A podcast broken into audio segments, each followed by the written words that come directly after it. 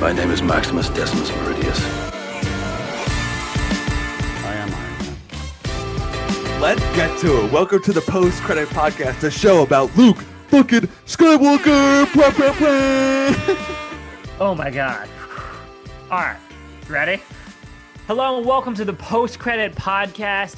Normally, Eric and I, we love to kind of dive into the day's trending news, talk a little back and forth banter, and then get into the meat and potatoes of whatever that episode is for that day.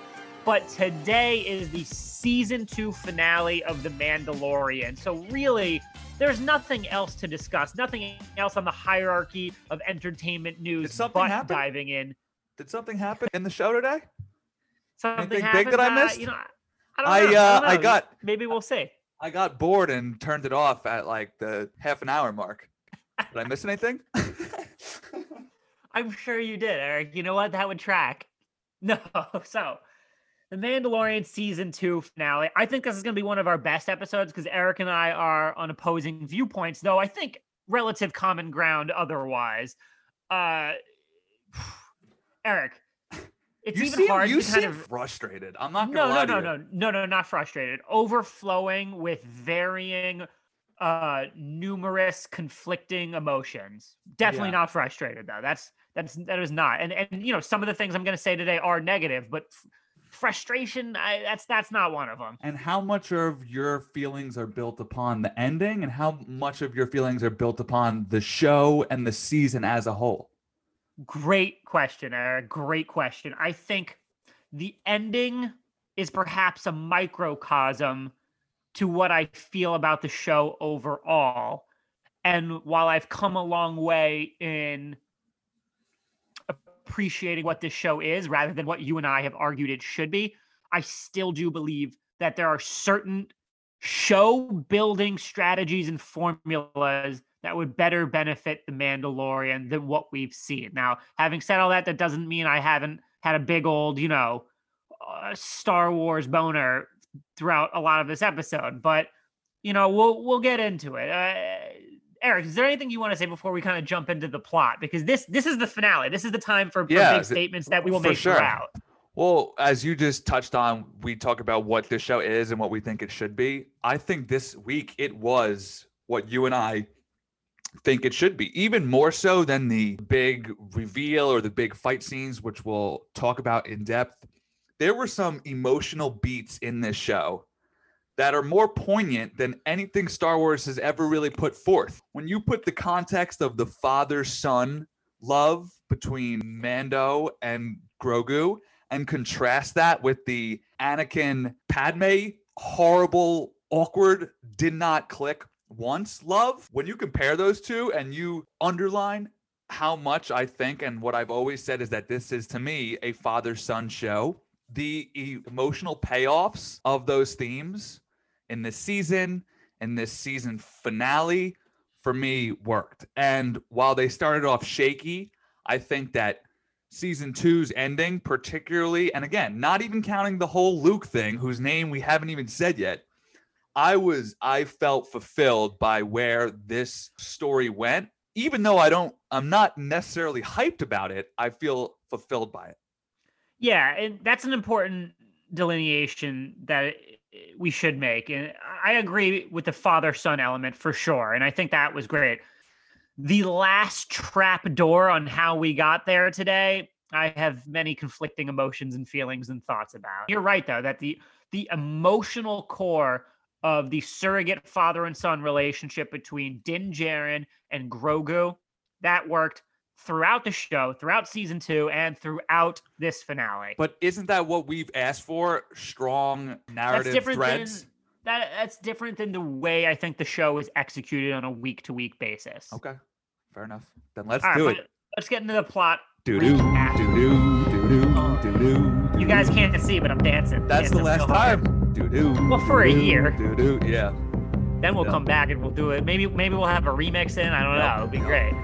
All right, so the show opens with the Slave One chasing after uh, a Lambda class shuttle that is uh, that is ferrying Dr. Pershing somewhere. Uh, I love how just right off the bat, people are shooting at them. Dr. Pershing goes like, "What's happening? Who are they?" And the shuttle pilot tells him to shut up. Like if you and I, Eric, were sitting at a McDonald's and someone across the room just hawked a half-eaten burger at us, it would be perfectly fair for either one of us to be like, "Hey, who did that?" And this guy's just like, shut up with your stupid questions. Well, and I think that this sort of they played on this more and sort of tried to make Pershing not not a bad guy. Like they wanted to highlight the fact that he's more a scientist. He's not a imperial loyalist. He's just there for the science, I think. And that's why they kind of he was both willing to help the good guys and was being told to shut the hell up by the bad guys. We saw that in season one too, when he when he thinks Mando's there to kill the child and he's trying to protect him. But at the end of the day, even if you're about the science, if you're doing the science for the space Nazis, you know what? You don't really have my sympathy. And then conversely, you use the term space Nazi. I thought that I loved the sadistic sliminess of that pilot in that first yeah. scene because I feel like Star Wars gets in the trap of making you think that the stormtroopers aren't necessarily evil, they just don't know better, showing that these people have agency in what they're doing and are aware of the atrocities that are being carried out by their hand. Showing that in back to back weeks with that guy last week who, who got killed by Bill Burr and this week is really highlighting the empire slash first order as more as a general idea of bad guyness and an actual tangible Nazi esque threat. Um, I agree completely. I really, really enjoyed the fact that they are making clear that these people are some bastards. It's a great back to back example of exactly what you just said.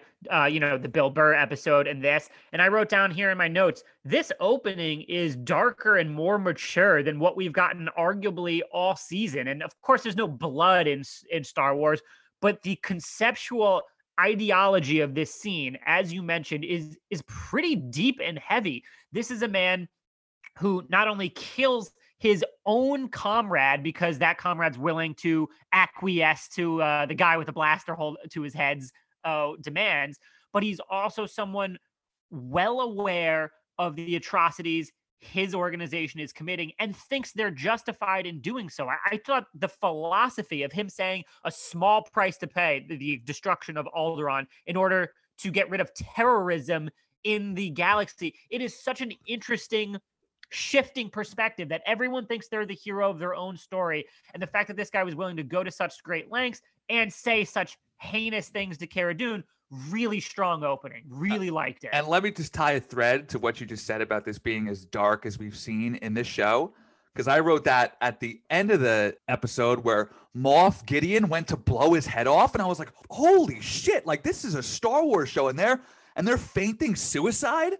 So that theme of darkness was there throughout the entire show. Yeah, and episode. It, it was I mean.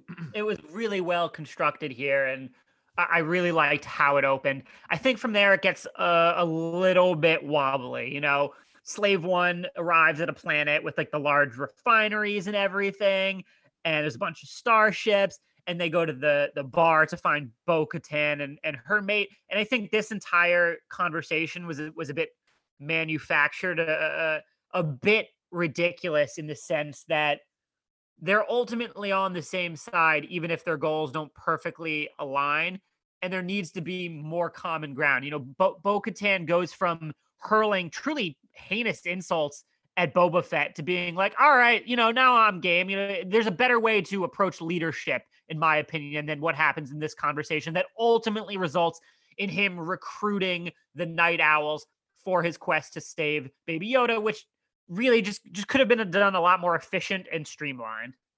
I agree with what you just said, and I wrote this down, which was a point that was proven later. Bo Katan accused Din Djarin of being an ex- yep. extremist, which is more of the vibe I get from her.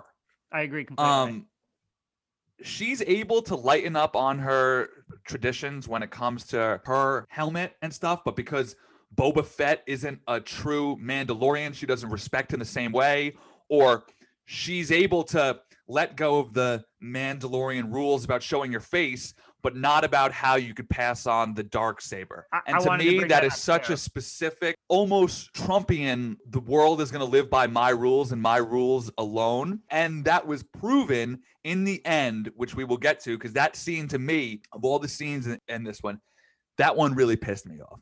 She to me was the the weakest part of this entire episode.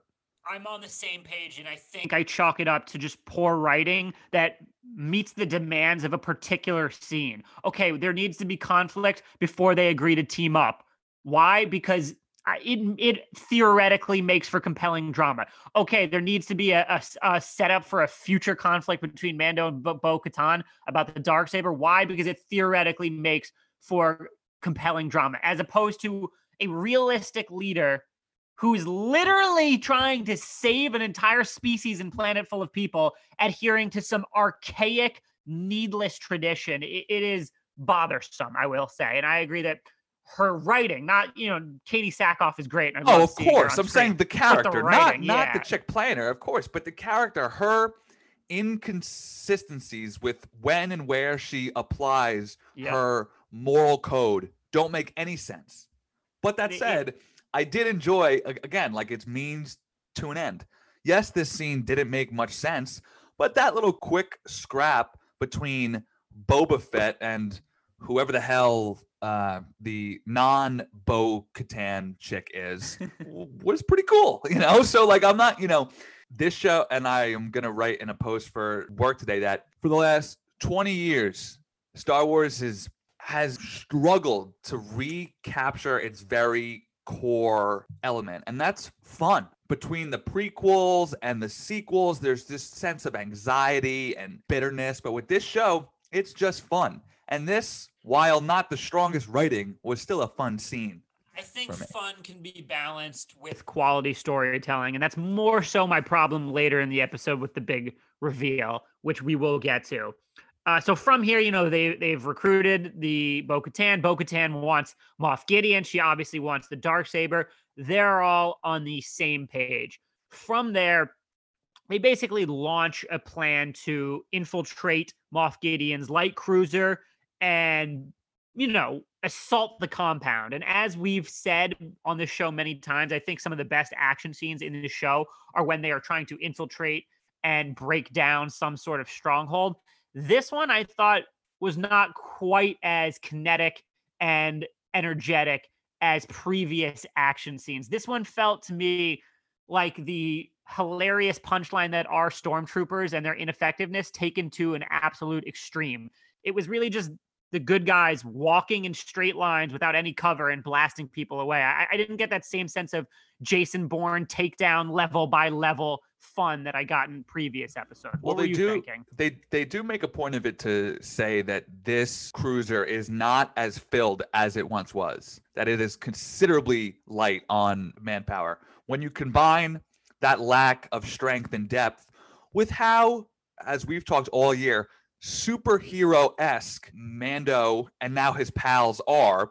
I'm but really they, it really comes down. It really comes into perspective later in this episode how not superhero Yes. they are. But I did think that while you might not have think the infiltration was strong, I thought the quick TIE fighter launch dogfight sequence was such a flex.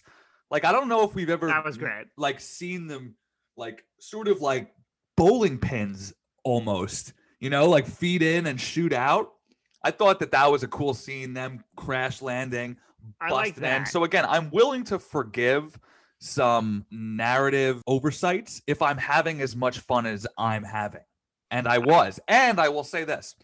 While I still think the slave one's design is fucking preposterous and doesn't You gotta make let that nitpick go, man. and doesn't make sense. Season two did well to A, make me realize how cool of a ship it still is, and B, it, it helped bring new fans like myself up to speed on why Boba Fett is such a beloved character. Like, I went from not really getting why he has this hype to being like, this dude is a fucking badass because when you combine his sort of dog fighting skills with his significantly more brutal fighting style, like I get it now. Dude's I mean, even badass. original trilogy fans are probably on the same page as you. You know, I, I never understood the hype around Boba, who's ineffective and barely has any screen time, but has amazing character design from the original. And this has really fleshed him out in a great way. I liked the dogfight scene, especially because we have to remember this is television.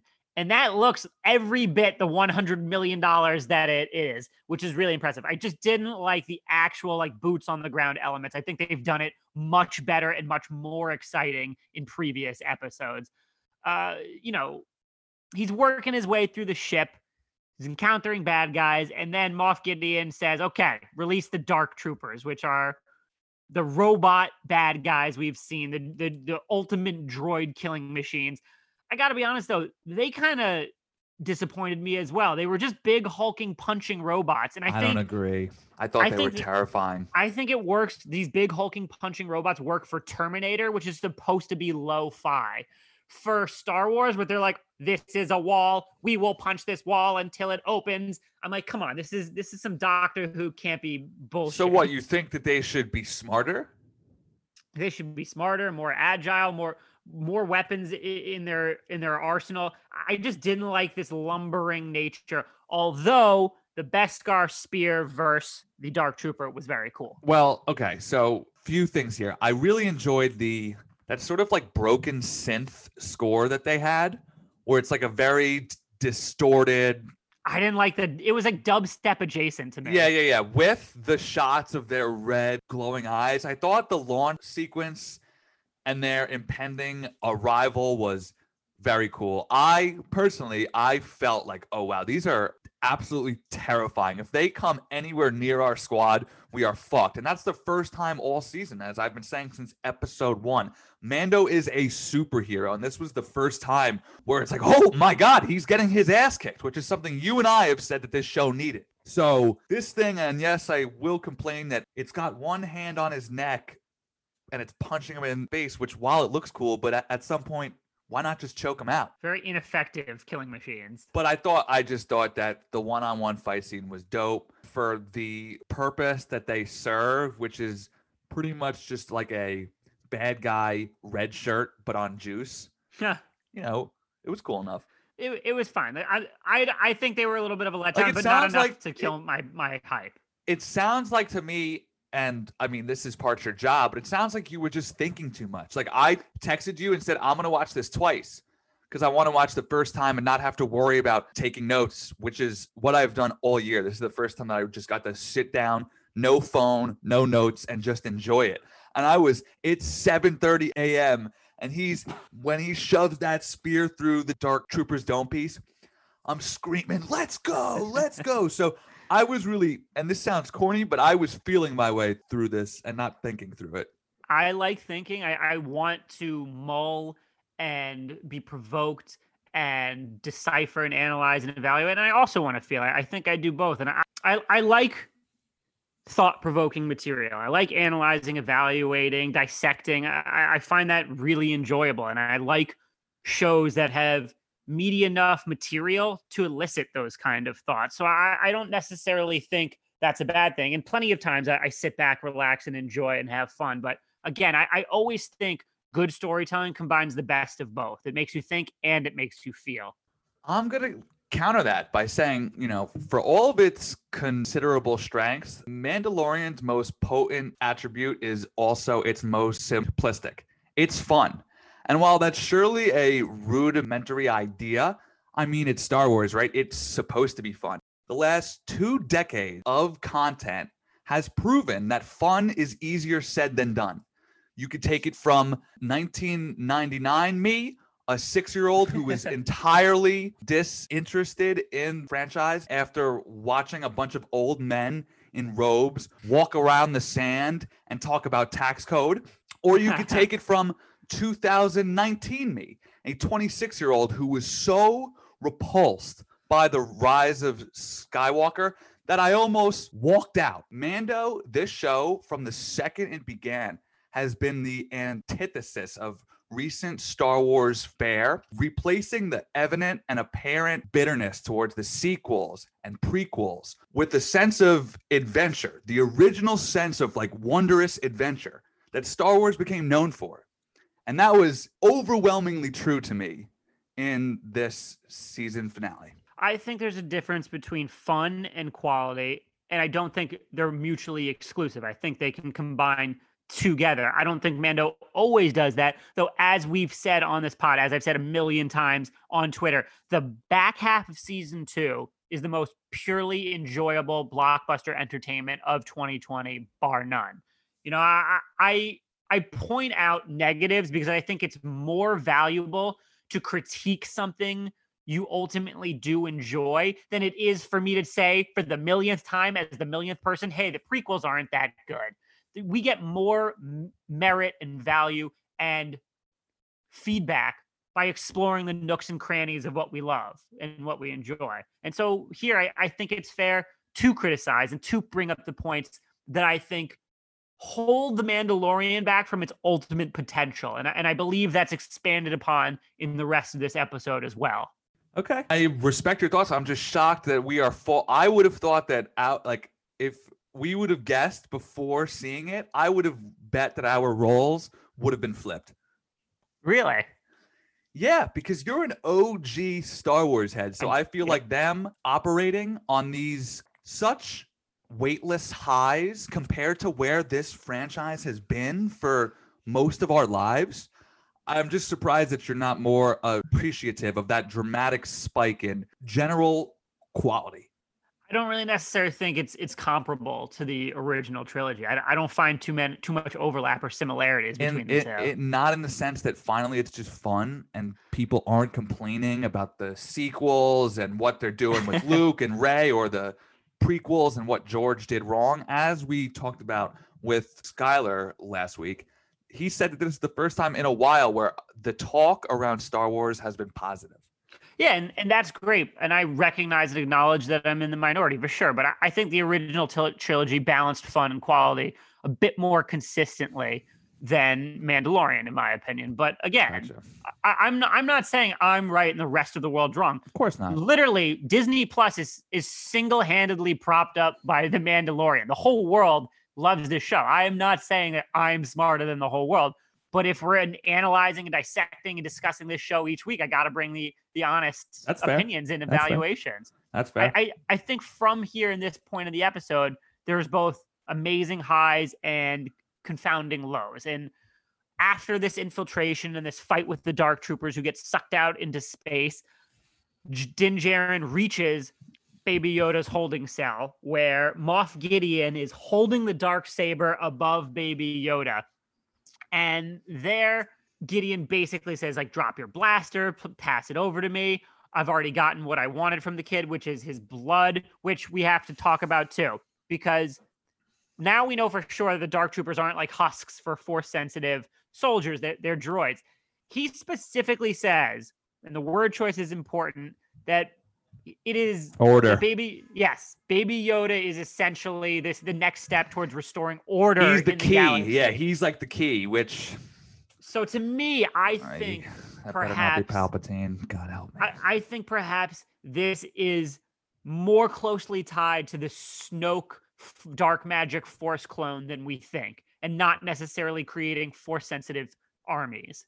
Yeah, and I'm and I'm not thrilled to hear it because I don't know why they would go back down this road. But I will say that this is this was probably my favorite scene of the whole show.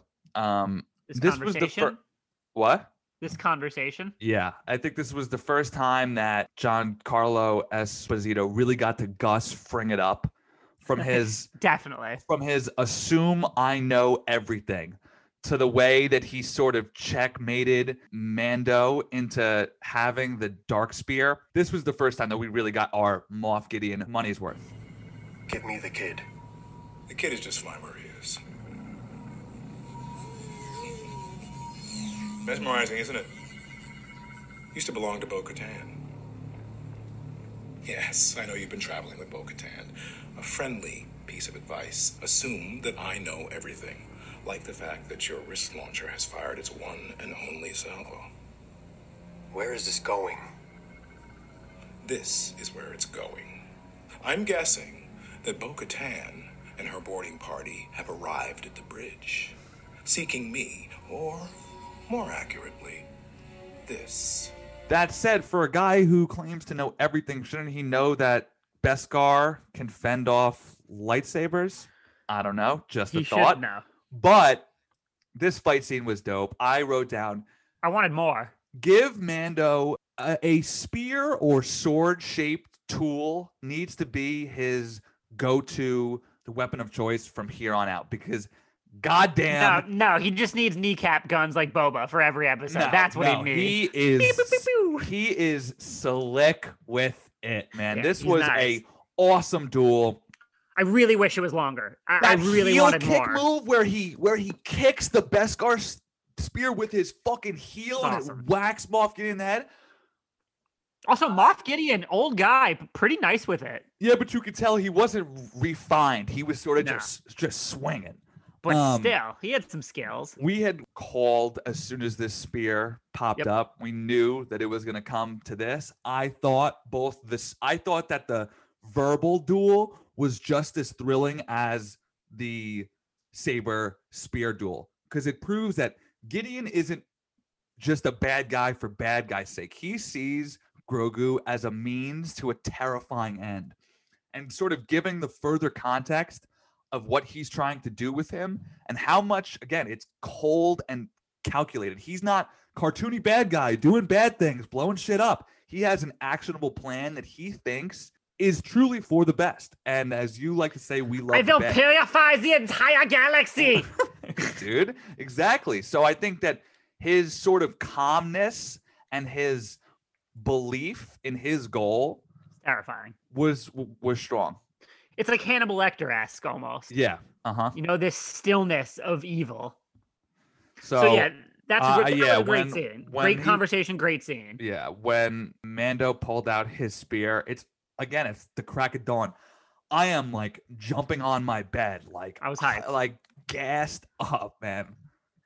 All right, now here is where essentially the episode turns into both what I think is the best and worst. All right, and and I, I'll get to it more. They are trapped in the control room of the cruiser. The dark troopers are fighting their way in there. All of a sudden, through the viewport, we see an X-wing fly into frame. We see it land. They're asking, you know, who, who's there? Who's coming? Nobody's answering. The doors open. A shadowy figure, robed, a silhouette emerges. And he walks Looks through on tape carnage. here, Brandon. What's going on? I like this. I like He, this. He walks through the carnage, comes across the first group of dark troopers, and what happens? A green lightsaber is ignited, and all hell breaks Let's go. Now, Luke Skywalker. Luke Skywalker. One more time for the fans in the back. Luke Skywalker has appeared in The Mandalorian and he lays waste to an entire platoon of dark troopers. Now, we have said this whole season and today, which we have talked about, they basically made Mandalorian a superhero. Din Djarin is indestructible. Oh my god, how does this scene restructure the entire power hierarchy of the universe? This group of four or five badasses, multiple Mandalorian warriors, a shock trooper, you know, battle tested veterans are like, oh my god, we're so fucked because we can barely take out one or two of these things. Luke comes and takes out 20, 30 of them himself. In a thrilling, in a in a thrillingly but also subdued and serene takedown. Yeah, yeah, I mean, like he there's no sense of chaos or frenetic rage. It is swift. It is clean. It is gorgeous. I thought that the choice to use a CGI Luke and not recast the role, which would have added sort of the a whole subplot, a whole pressure of being of being the new Luke. Exactly. I will say though, as dope as I thought the sequence as a whole was, his literal intro to me was underwhelming. A lone X-wing slowly gliding in. As soon as it. as soon as we saw that, we knew what was going down. And then Cara Dune's line, one X-wing, great, we're saved.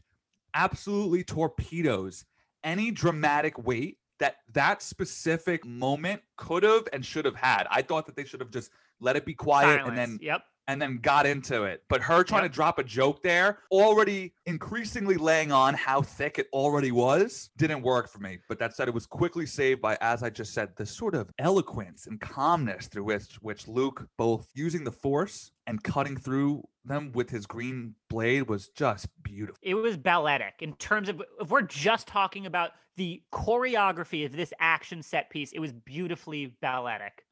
And we were both wrong. We were both dead wrong. We both said there was going to be no Jedi showing up, and if any Jedi showed up, it, it 100% wouldn't be Luke Skywalker. Well, and I was we- like convinced. As we said pre-show, though, I think that's because we tried to outthink ourselves. And as I wrote for Bro Bible this week, I said, um, not only is Luke out there, but he's a- actively looking for Jedi to rebuild the Jedi Order. Plus, his inclusion presents the opportunity to feature arguably Star Wars' most famous character at the absolute height of his legendary powers which may be too sweet dollar sign wink wink hmm. of a opportunity for disney to pass up. And that was the case. I sort of knew that disney wouldn't be able to resist. Despite that i would have preferred this is a card that they played down the road once the timelines matched up and the plot became clear we should have known that it was always going to come to this We're in the end game now. fuck that Ezra shit and Cal Kestis and Mace Windu. Why even bother? This was always going to be the way. First of all, perfectly said, my friend. That was that was eloquent as shit. Second of all, I think I think you're right. It- We outthought ourselves and ignored what was blatantly obvious right in front of our faces. But I have a lot of thoughts and a lot of feelings in this. Will you will you allow me to pontificate for an extended Okay, let me here? just let me just see if I have any Luke points left so you could just let rip. Go ahead. It's all you. All right. Now Here we go, folks. I'm You gonna let that chopper sing. I'm gonna, I'm gonna paraphrase a little bit from the piece I wrote this morning for Observer. I have a lot of thoughts and feelings about Luke Skywalker's appearance in The Mandalorian. Now, narratively, the show set this up when Grogu reached out through the Force on the Seeing Stone in the tragedy. So it does make sense that Luke would show up here. We also know just from, you know, details outside of the Mandalorian that he's actively recruiting force sensitive beings at this point in the Star Wars timeline to rebuild the Jedi Order. So it makes sense. And like you just said so eloquently, uh, Eric, his reintroduction and subsequent carnage that he unleashes is a sight to behold. It is a Luke Skywalker in complete command of his power, the Jedi Master unleashed in a modern battle mode that we've never seen before. It's it's his badassery here was reminiscent to me of Vader's brand repairing action scene at the end of Rogue One. I had the same thoughts. And Yep. they even sort of set it up that way at the end where the troops turn around and he comes out of the door. I thought that the coolest, you like to have the kill of the week, and perhaps this is yours, when he crushes that last dark trooper with That the is. force. Bro, get the There fuck was- out of here. That was there so was sick. clear, clear mirroring between Vader's appearance in Rogue One and this. Yep. And I want to say that it, it was balletic, was unbelievably orchestrated. It was thrilling and amazing. And yet, Eric, and I know I'm going to get hate for this because I'm already getting hate for it on Twitter, but this is how I honestly feel. And I think it's pretty even handed. No matter how much I was scintillated by this scene, introducing Luke, who is the most central figure in all of Star Wars, looming over every single story told in this universe, it sucks all of the oxygen out of the room. There is a reason, as we've discussed on this pod, that The Force Awakens sidelined him until the very end because he immediately consumes the entire frame. This is an iconic character who casts an immense shadow on every plot line and every being caught in his orbit. And so, by comparison, every other storyline and character feels small and meaningless by comparison when when he's introduced. Now, I want the Mandalorian to stand on its own, especially after a season of fantastically fun, amazing, lovable, great cameos that nonetheless amounted to backdoor pilots for other series. And, and I keep seeing this trend in Mando. It is so busy setting up an empire of Disney Plus series in admittedly entertaining fashion and harkening back to the kind of golden age of Star Wars that I think it loses sight of its own narrative from time to time. Luke's cameo here, it, it's amazing, but it also shrinks the galaxy far, far away into something smaller. And I think those two things can be true at once. I think you can love every bit of it and yet feel that The Mandalorian wants to rely on familiar Star Wars history rather than strike out into bold new directions all its own. And I think that's a fair, even handed criticism and compliment of what we saw. And that's how I feel. It is, I feel conflicted about it. And I think that represents both the best and worst. And frankly, you know, even though people are hating on me on Twitter, I, I think that's maybe what storytelling evaluation is all about finding that balance between the things you love, the things you don't love, and sometimes acknowledging that it happens in the same exact moment. End rant. I think you've been right about Luke all year in your analysis that he's a vacuum. He sucks out any dramatic weight that any other character might bring forth because he and, is. And I the- just quickly want to say, I apologize for interjecting. The season finale of The Mandalorian pushes The Mandalorian to the side and hinges on a different character entirely. I just think, narratively speaking, when you're creating this blockbuster show, he should be the driving force, even when even with leaving room for massive cool cameos like that, ultimately the episode hinges on Luke and not Din Djarin. Luke, Luke Skywalker sucks up all the oxygen in Okay. the room, which is, I think, why The Force Awakens smartly sidelined him. But because they didn't recast and it was clearly a CGI construction, it's clear he's not going to play a big role going forward. So if it's only one scene every two seasons or so, do you still feel that way? Because I feel the, as though like if he were to be an actual part of the plot, what you're saying would be true. But the fact, and this is not a good thing, but the fact that they more or less used him as a Deus ex machina for savior mitigates uh, my concern about what you're saying because to me it's clear this is not going to be a long-term thing. This was a one-off banger. I think you bring up a really great point. I think my counter argument is that it is a moment in which character development and plot building can allow Din Djarin to reach a new level of resonance with his audience and development as a character. Now, my sports analogy would be you have Drew Brees for the New Orleans Saints, and yet at the goal line, you put in Taysom Hill. I don't understand why you would bypass your central character having a monumental moment in the series in favor of a amazingly exciting and enjoyable fan service cameo. That's my counter argument. Although I, I understand what you mean, you know, used sparingly, it's clearly not as egregious. I just don't think it's necessarily necessary. Okay, now before we get into the end, because this is because there's still a few more parts of the end that we need to dive into. Let's get into the Luke and Baby Yoda from here. Great point. Baby Yoda is going to be a part of this show at some point. Where do you see this going? When do you see them coming back? How do you see them crossing paths? This is where I am useless because, frankly, I have no idea. so I think this is probably the most important question of the episode when we're talking about the future of the Mandalorian. And I'm really glad you brought it up because it was the first thing that popped into my mind, and I started scribbling notes immediately. One of two things I believe is going to happen. Number one, the least likely scenario in which season three actually does cut back to baby Yoda and Luke training together, similar to the Empire Strikes Back and how Luke trained with uh, grown up Yoda training together. And maybe there's a few more scenes of Luke. I think that's the less likely scenario.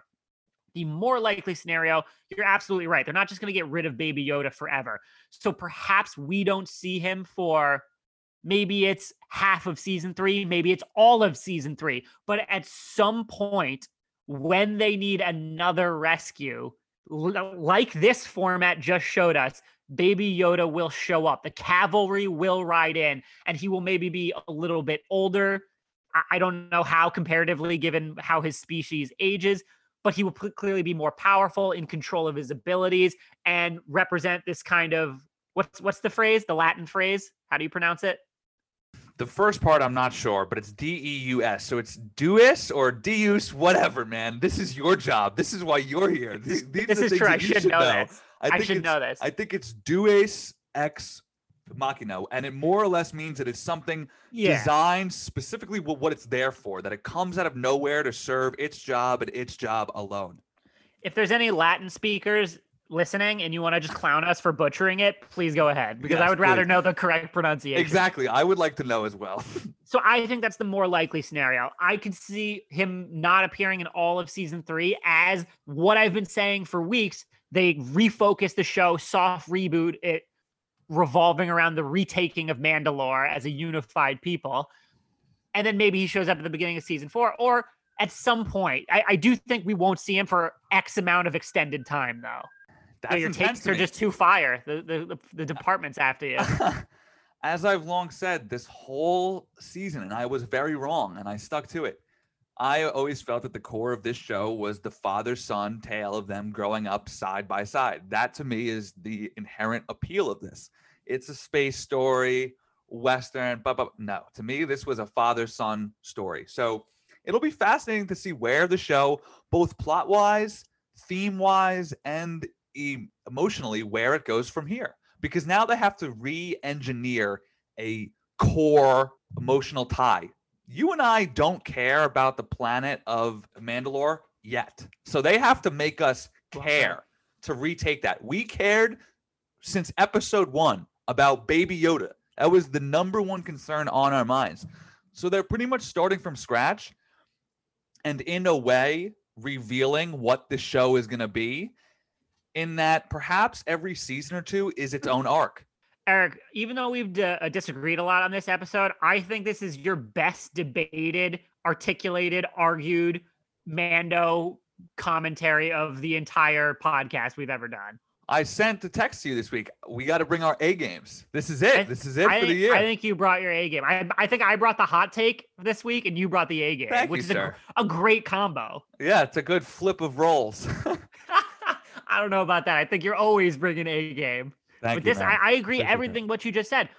This sort of pseudo anthology, I could be down with that. Each two or so seasons are it's kind of its own, uh, its own adventure. But like you said, that requires a reorienting of our emotional anchors each time, and that's not an easy task to pull off. So if Jon Favreau can, and do the first time was so easy, right? It's an adorable baby. Yep, so no easy. shit, we're gonna care about it, you know. So now it's thi- this show for something that was so confident in what it's been doing. Now it's going into completely uncharted waters. Yeah. So, do you have any bow that you want to tie on the Luke arc? Yes, and I, I've said it, but I'm just going to kind of re rephrase it. It is okay and normal for me to be thrilled and disappointed at the same time, and I think it's valuable to try to suss out the nuance within that take. So you know, hate me all you want, you guys. But All right. So now that I'm we've not, dealt I'm not saying Mandalorian's garbage. So now that we've dealt with what went down on the Jedi side of the room, let's break down what went on on the Mando side of the room. which room. is really what went on in our hearts. let's first talk about the Bo Katan Okay, thing, yeah. and then we'll get into that final goodbye between Grogu and yeah. All right. So So as we Take it away. discussed earlier, as we discussed earlier when we were running through our plot recap, Din Djarin shows up with a bound Moff Gideon and he offers Bo Katan the dark saber. This is a symbol of power for Mandalore. With it, she can begin to unite the scattered, fractured Mandalorian clans and essentially jumpstart her goal of retaking Mandalore and reestablishing it as a safe haven for her people. That is all really, really, really big picture, important ambitions. we, And so when Moff you Gideon, called, you called that all season. You did. It seemed to be building that way. But so Moff Gideon snidely explains that be- because Bo Katan did not win the dark saber in battle, kind of like how the Elder Wand in Harry Potter can only go to the winner of a duel, she can't claim it. She can't just take it. I believe there's a time for honor and there's a time for realism. She is talking about the fate of an entire planet, and her stubborn ideology of which she has already said previously in the show is not always so cut and dry is really stringent here for no reason. That's what I. That is exactly what I said at the top, and and it is infuriating, Infuri- especially no considering sense. how willing she's been to work with him up until this point. Or if she was so fucking serious about it, why not give him a heads up, Mando? Look, man, if you take this saber from him, we're gonna have a problem. So do what you can to make sure I'm there at the time. just just communicate. God damn, if it was so important to her, she would have brought it up. This is where I agree with you entirely.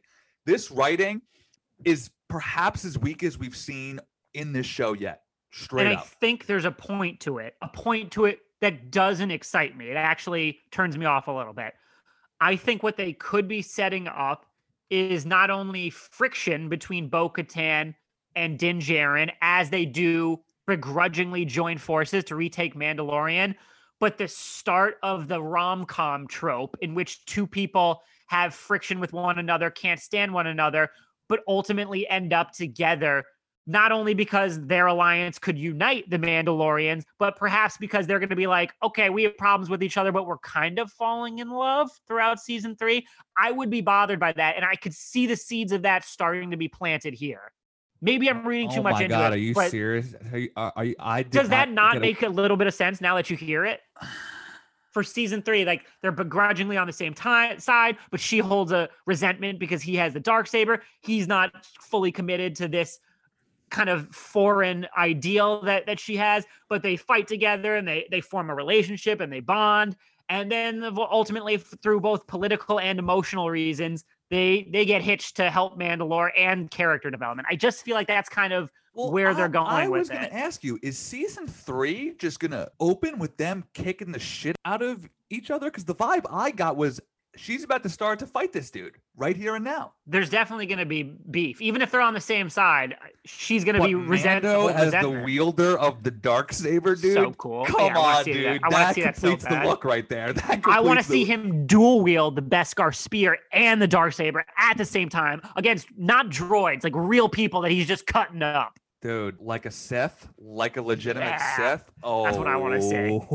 That's what I want to oh. say. So, But look, she's going to be pissed about it as long as it's in his possession. Yeah, and what's annoying is that it's built in. He can't just give it to her. Yeah. So he Which, like, has he can. She just won't accept it. So the only way that that sword can change hands at this point, as far as we know, is that he fucking dies. Or, So- well, he took it from Moff Gideon by beating him in the duel, even if he didn't kill him. And it seemed like that was acceptable to her. That, like, he, like, the other person needs to yield. You know what I mean? yeah, but so what? They're just gonna square up? Like I don't. I look. I have faith that they will pull it off if they go down the rom com route. That would be abhorrent. Not that it's I going to s- be co- comedic. I would be but that that's how rom coms start, you know. Not that the Mandalorian's I suddenly going to be funny. uh, well, we did just say that they need to get get us re emotionally attached. So I to start to make this a, is the way. good point, but it would set up some dramatic weight wherein Yeah. Mando needs to now save her life at some point. So And if we're comparing like like you like I don't think retaking a planet is a strong enough goal for you and I. We need a tangible human to care about, to want to be defended, to want to live. yeah, and and the, if we're comparing Mandalorian to Game of Thrones, which which people often do, the social and political jockeying of the holder of the dark saber and Bo-Katan, the leader of a massive faction of Mandalorians, that that is interesting to me. I, I just don't like the rom-com elements, even if we need an emotional replacement in Baby Yoda's absence. We'll see. We'll see how they do it. It could be we could be dead wrong. I could be 100% wrong. That's just the vibe I got from these kind of seedlings of plot ideas. What about Fair. you? Okay. No, fair. Now, the rest of this episode, whew, I'm, I'm getting emotional because Baby Yoda, Grogu, maybe we should start calling Grogu for this final scene. Mm. Grogu and Din Djarin have to say goodbye. And he says to Luke, he doesn't want to go with you. And Luke, Luke kind of looks at him like he knows Din Djarin's a good guy. He just, he's not letting himself understand in this moment. And he says, with all of the patience and kindness of a good father to Din Djarin. He's waiting for you to give him permission. Are you a Jedi? I am.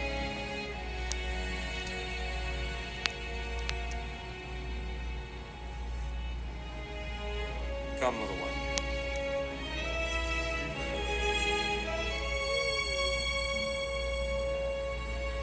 He doesn't want to go with you. He wants your permission. He is strong with the Force, but talent without training is nothing. I will give my life to protect the child, but he will not be safe until he masters his abilities.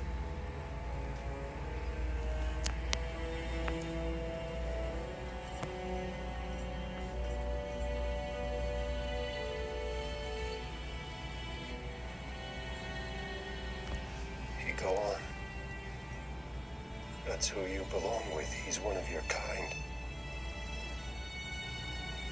I'll see you again. I promise. You know, like it's it's okay, Din, and it's okay, Baby Yoda. Like I just thought that was this kind of cool paternal moment for all of them. And he he scoops Baby Yoda up in his arms, and he he doesn't say anything, which I thought was a nice touch. But he takes off his helmet and he allows Grogu to, to touch his face, and we know what passes between them in that moment. It, it's their version of I, "I love you" to each other, even if it, it it's not said. And it was really emotional. And I think Pedro Pascal sells the shit out of this moment when the camera cuts back to him after Luke has taken him and, he, and he's almost got tears in, it, in his what eyes. They're not actor. quite. So what an actor. I thought we had said all great. season we had praised him for the work for all the immense acting work he's doing without showing his face and that they have been able to develop a faceless superhero to the extent that they have where again we've been saying it all year this show is at its best when it is riding on its dramatic rails and this was that great. you know this to me is uh, for all the great points that you've made about where it falls short this was where the only moment that really mattered because you knew the fight scenes would would be cool and you knew that even if some jedi popped up it would work out in the end despite you may not like it or not it didn't derail the show Listen, I, like I said, I, I loved it and I hated it at the same time. but it but Duality. but this moment but this moment was where to me they stuck the landing between Facts. Between what you just said, the way that it was a fatherly growth between the three of them, how Luke was the one to relay Grogu's feelings to him, to Grogu reaching out to want to see his face, to Mando not only doing it, but doing it in a room full of people, which suggests that he's going to be doing it more. Um, Definitely. this was the emotional and then therefore and then therefore the overall high point of the show as a whole for me so far it had topped my season one finale feelings i think when you consider the action scenes we got a couple of great duels uh dogfighting luke and the narrative and thematic conclusions and two massive reveals one of which is luke one of which we will get to at the end. This episode, to me, is one of the best Star Wars things of all time. I think had And that is largely because they stuck the emotional, thematic narrative landing. that that scene with Grogu and, and Din really does stand out amid what I think is an improved season two overall as compared to season one. This was one of the best Star Wars moments in recent history. That this emotional goodbye and very well earned. You know, every step of the way it was building towards. It's this oversimplification, but allowing the birds to leave the nest and kind of find their own destiny after Grogu inadvertently gave Din Djarin his before he was an aimless bounty hunter, no true home, a real foundling, and now he has his own pack, you know, that he made, that he chose. And there's something really, really beautiful and moving about all that. And I, and I think, damn, that was good. That part. And Mando does promise that they will see each other again. So when it happens in this show, and I'm sure it will, that's going to be a hell of a moment. So this for you worked. Bottom line is the taking off of the mask and the giving him off to Luke. That all worked for you. Yeah. I listen, I don't think this episode was as good as some of the other three, four last ones because I have my my problems with it. But I think this moment was This moment may be my favorite in the Mandalorian's two seasons, and one of my favorites of the Disney era Star Wars for sure. This moment was great. And you know what? It's kind of funny that you say, like, we'll see each other again. Like, I know this is ridiculous, but like, you know, like Olympic children who are like crazy trained and like that's all they do. Right. Like their parents can still visit them at like Olympic camp or whatever. Like Din Djarin could go to wherever return wherever Luke is to be like, hey, I just want to spend like a couple days with him and then I'll leave again. And Or like, as I said, yo, we need your help. Yoda, get in my backpack, son. We're on the move. I, we're riding. That's what I'm hoping. I hope the season three poster is just that. Them backpack. I think everyone around them, from Cara Dune to Moff to Bill Burr to Luke, understands the connection between Din Djarin and Grogu. I don't think anybody wants to keep them apart. So there's still a chance that once Grogu is trained, the squad is back together. It would be great. But I will Now, just say, and so here's my sort of quote worthy bottom line. I think that. for decades, Star Wars has felt lost. And with The Mandalorian, it feels found. Period. The end. I, I I just get it now. Like this to me is my Star Wars. I respect that. And even if we are on opposite ends of the spectrum a little bit, I want everyone to find their Star Wars. So, like, I'm happy for you as a friend, as a podcast host. You know, that makes me happy. And this wasn't so egregiously against my sensibilities that I'm like, you can't enjoy this. Everyone out there giving me shit on Twitter, I, I get why you guys loved it and didn't have any qualms like I did. I, I'm not saying remotely that I don't understand. But before we move on to the post credit scene, quick question.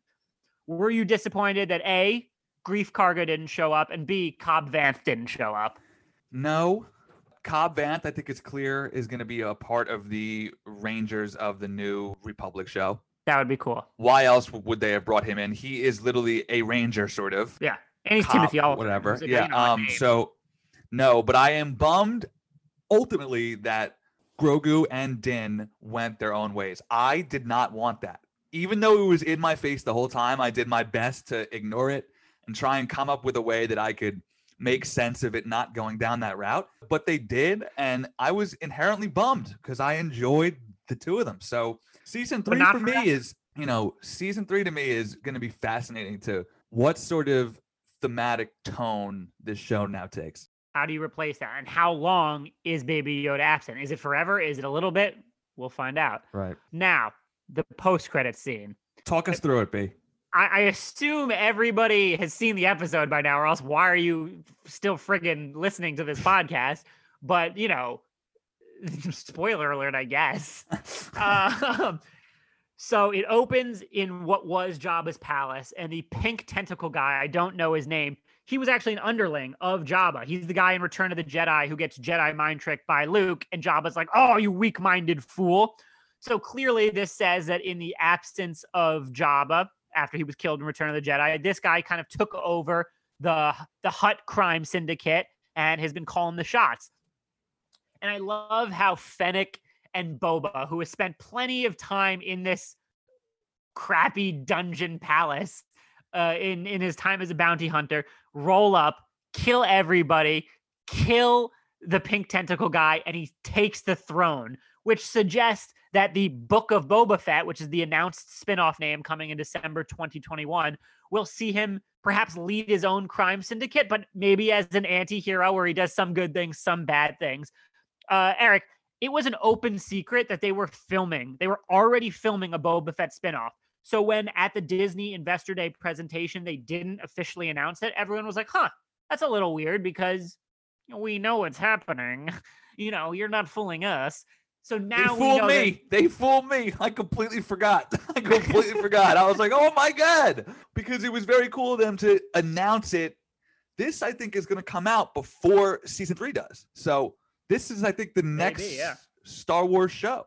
potentially. No, no, Obi Wan is probably going to come out before, right? No, they didn't start I to think film they, that they've yet. already started production. I don't know, my friend. whatever. December 2021 is when Boba Yeah, Fett's coming fuck out. 'em. Regardless, it was just cool. This was a good use of the post-credit scene, which I think can often be misguided in its attempt to execute a specific goal. This I thought was why the post-credit scene exists. Well done, cool callback, Awesome introduction. I'm in. Done. Badass. Let's go.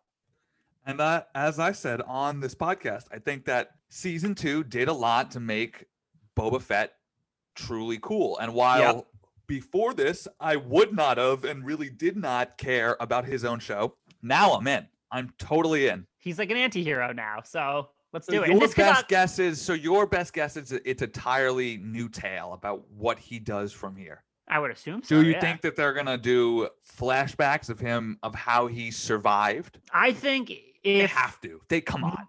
much like the books, the expanded universe books that planted the idea of his survival post Return of the Jedi, if this show does not start with a a, a gloved hand climbing out of the sand as we see a a, Yup, a, a figure claw his way out of the Sarlacc pit, if it doesn't start with that right from the the jump, then that's just a missed opportunity. Facts. I want to see that immediately. Yep. And they that have to cool. explain why he didn't just step to Cobb Vanth all that time. And it was just chilling. Yeah, maybe it took him a while to find him. I, I don't know, but we definitely I definitely want to know all the ins and outs for sure. All right, Eric, let's jump into our awards and categories. Sadly, the last time we'll be doing this for about a year. Uh, the kill count. This was if we're What a counting loser droids, I a am. lot. Why? Huh? because it's just fucking impossible at this point. Yeah. Uh, I would say Dark Troopers alone, there were what? It, it looked like about 30 of them. And probably similar for stormtroopers. Stormtroopers. So, but I don't think and it's a Moff season. Gideon's still alive. Yep, Moff is still alive. So, but I don't think it's a season high. I think the season high came last week. Yeah, he Um, blew up an entire factory. But so yeah, if we're guessing total bodies stacked, TBS total bodies stacked. Yes, let's remember that for next season. God help me. Um probably like 60, 70. Solid count. Solid count. Yeah, for I- sure. they stack I- bodies. I've been telling you. Yep, and I agree with what you said before. The kill of the week is is Luke as calmly as you are sipping your coffee right now, crushing a dark trooper into scrap metal without breaking a sweat. That was badass. awesome. I mean, this is, and as we've talked about Luke all year, I've like to point out this is as strong as we've ever seen him, right?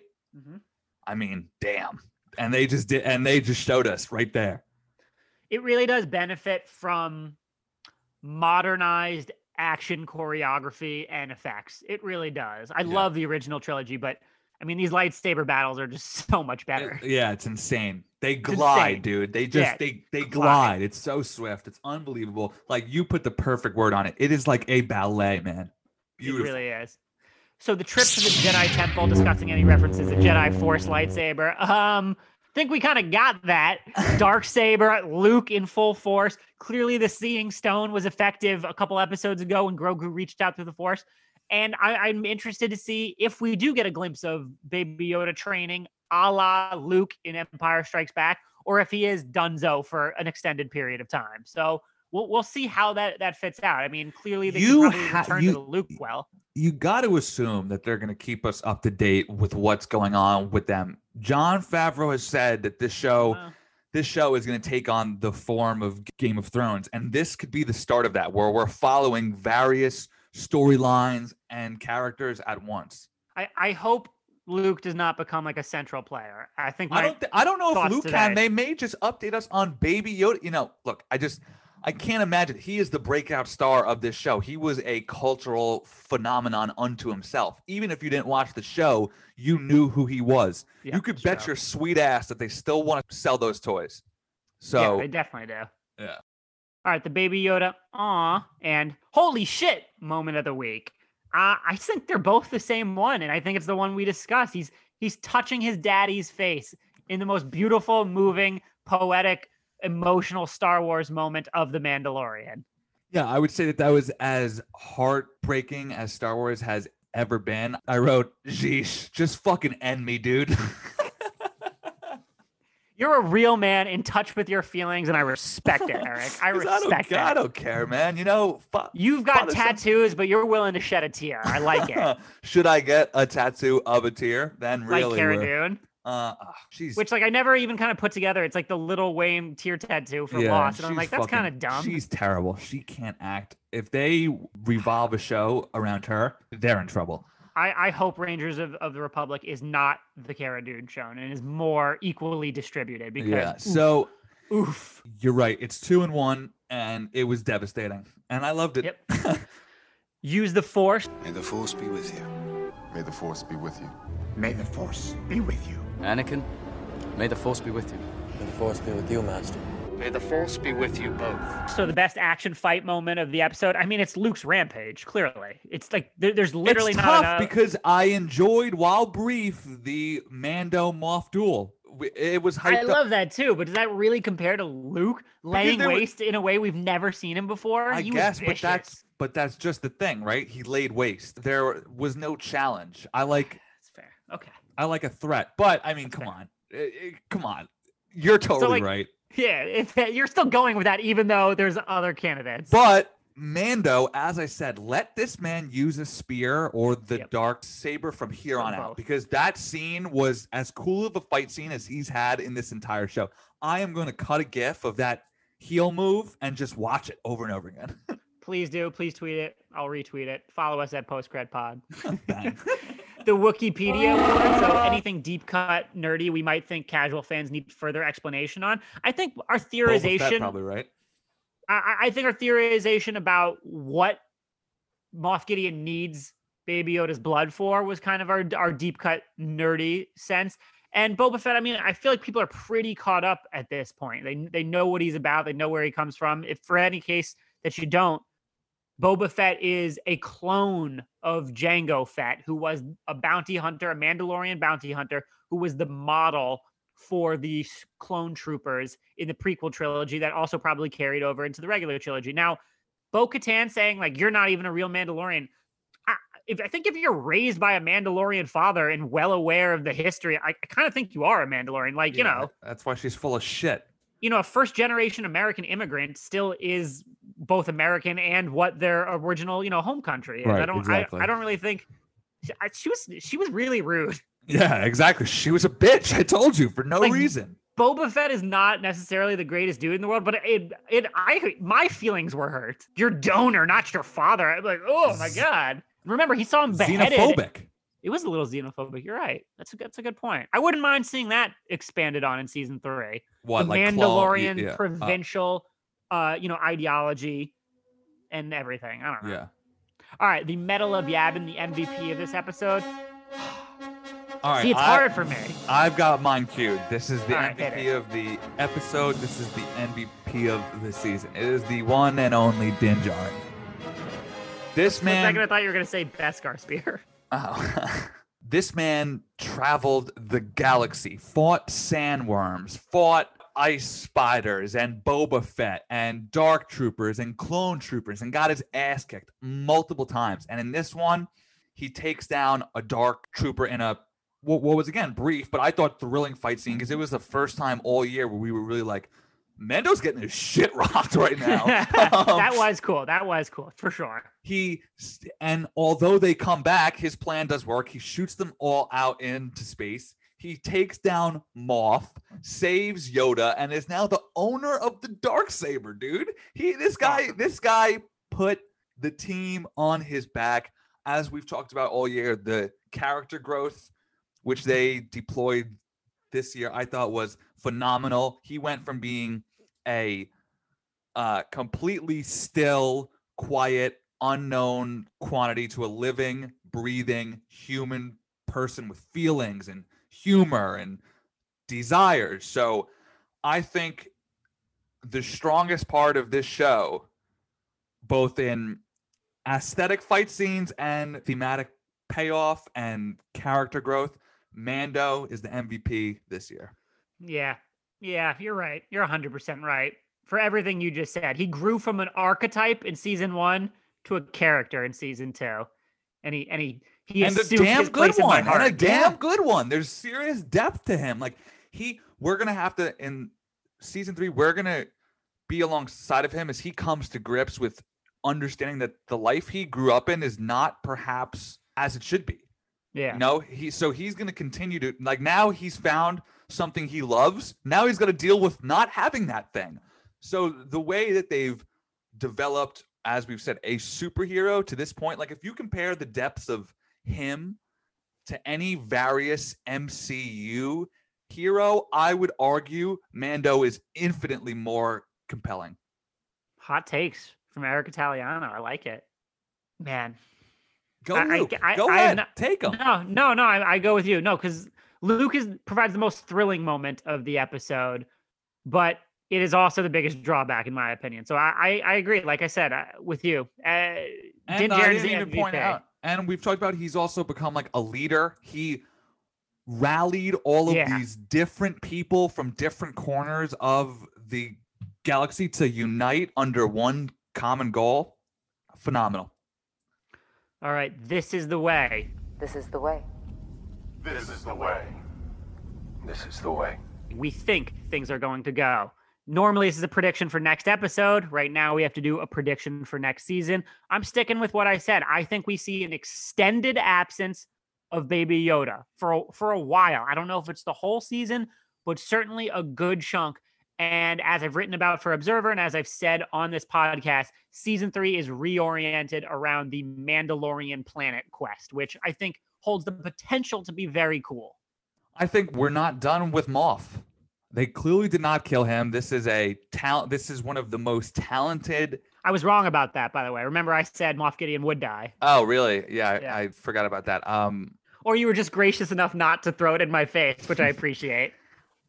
this is a actor that unless you absolutely have to you don't get rid of i still think while you nailed it all season how this show is going to go down the route of them trying to retake their home i also think it's still going to deal with mando perhaps coming in becoming a central figure in stopping the empire's growth into the first order even though we know he fails i still think that there's going to be a mando empire conflict going forward. The empire is always going to be a Yeah. factor in this show. Now that just brings up the question to me: How does the Mandalorian end?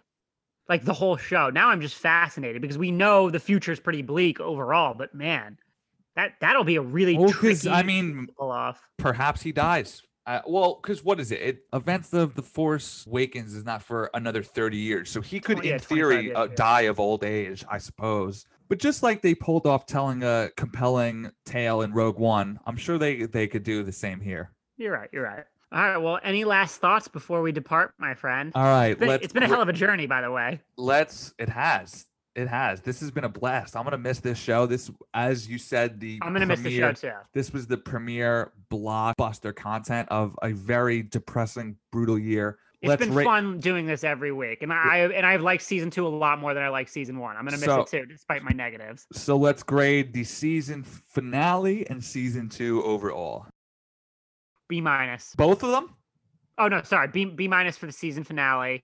A minus for for the for the season overall because I was not a huge fan of the first half of the the show, but I think the second half was so truly scintillating that it more than made up for it. So A minus for the season, B minus for the finale.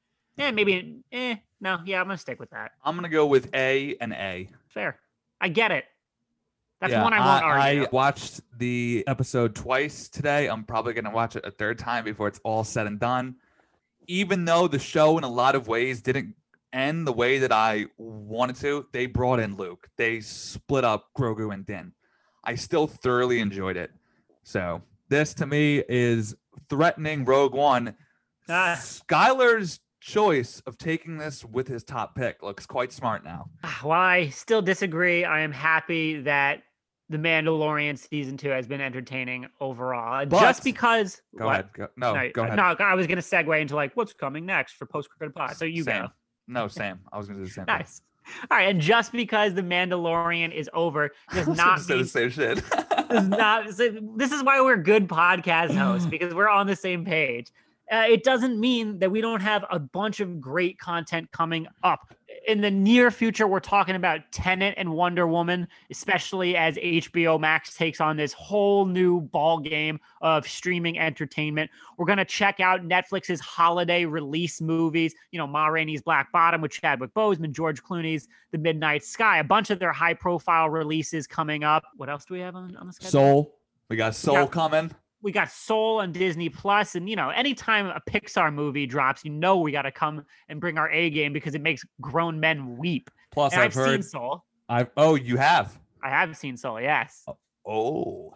And, Oh. you know, maybe maybe we'll be doing a Pixar movie draft. Who perhaps, knows? Perhaps. Who knows? Who It's knows? So- fun end to the year, and then January fifteenth. Guess what starts?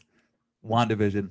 Oh yeah, one. Yeah, I'm hell yeah. I'm really excited for that. yup. So guys, we have a ton of great stuff coming on post cred pod. I feel like we ended the year on a strong note and we're starting the year on an even stronger note. Yup. So be sure to, to like, subscribe, follow us on Twitter at postcredpod. You don't Leave wanna us a review, moment. please, please, please, please. Thank you very much. We love y'all. And uh, you know what? This has been a hell of a fun time doing Mando over the last few months. And this is the way. I'm gonna make him an offer again.